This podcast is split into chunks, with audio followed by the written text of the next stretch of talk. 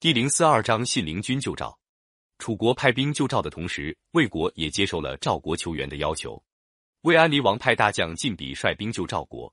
秦昭襄王一听到魏楚两国发兵，亲自跑到邯郸去督战。他派人对魏安离王说：“邯郸早晚得被秦国打下来，谁敢去救？等我灭了赵国，就攻打谁。”魏安离王被吓唬住了，连忙派人去追晋鄙，叫他就地安营，别再进兵。晋鄙就把十万兵马扎在邺城，按兵不动。赵国派使者向魏国催促进兵，魏安离王想要进兵，怕得罪秦国，不进兵吧，又怕得罪赵国，只好不进不退的停着。赵孝成王十分着急，叫平原君给魏国公子信陵君魏无忌写信求救，因为平原君的夫人是信陵君的姐姐，两家是亲戚。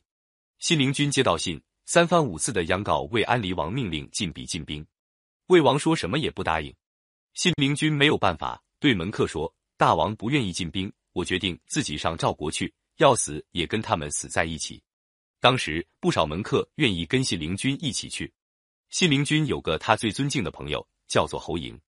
信陵君跟侯嬴去告别，侯嬴说：“你们这样上赵国去打秦兵，就像把一块肥肉扔到恶虎嘴边，不是白白去送死吗？”信陵君叹息着说：“我也知道没有什么用处。”可是又有什么办法呢？侯嬴支开了旁人，对信陵君说：“咱们大王宫里有个最宠爱的如姬，对不对？”信陵君点头说：“对。”侯嬴接着说：“听说兵符藏在大王的卧室里，只有如姬能把它拿到手。当初如姬的父亲被人害死，他要求大王给他寻找那个仇人，找了三年都没有找到。后来还是公子叫门客找到那仇人，替如姬报了仇。如姬为了这件事非常感激公子。”如果公子请如姬把兵符倒出来，如姬一定会答应。公子拿到了兵符，去接管晋鄙的兵权，就能带兵和秦国作战。这比空手去送死不是强多吗？信陵君听了如梦初醒，他马上派人去跟如姬商量，如姬一口答应。当天午夜，乘着魏王熟睡的时候，如姬果然把兵符倒了出来，交给一个心腹，送到信陵君那。信陵君拿到兵符，再一次向侯嬴告别。侯嬴说：“将在外，君命有所不受。万一晋鄙接到兵符，不把兵权交给公子，您打算怎么办？”信陵君一愣，皱着眉头答不出来。侯嬴说：“我已经给公子考虑好了。我的朋友朱亥是魏国数一数二的大力士，公子可以带他去。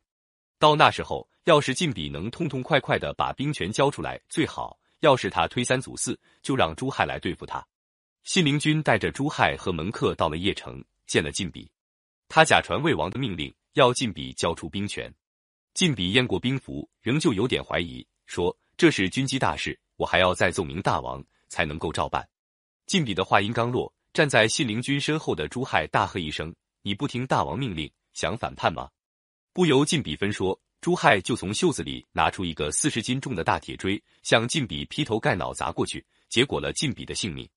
信陵君拿着兵符。对将士宣布一道命令：父子都在军中的，父亲可以回去；兄弟都在军中的，哥哥可以回去；独子没兄弟的，都回去照顾他的父母。其余的人都跟我一起救赵国。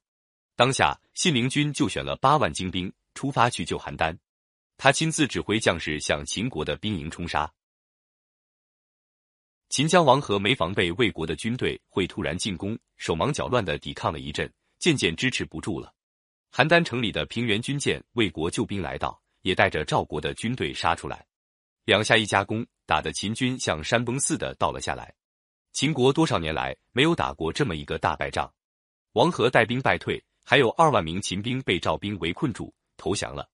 信陵君救了邯郸，保全了赵国。赵孝成王和平原君十分感激，亲自到城外迎接他。楚国春申君带领的救赵的军队还在武关观望。听到秦国打了败仗，邯郸解了围，就带兵回楚国去了。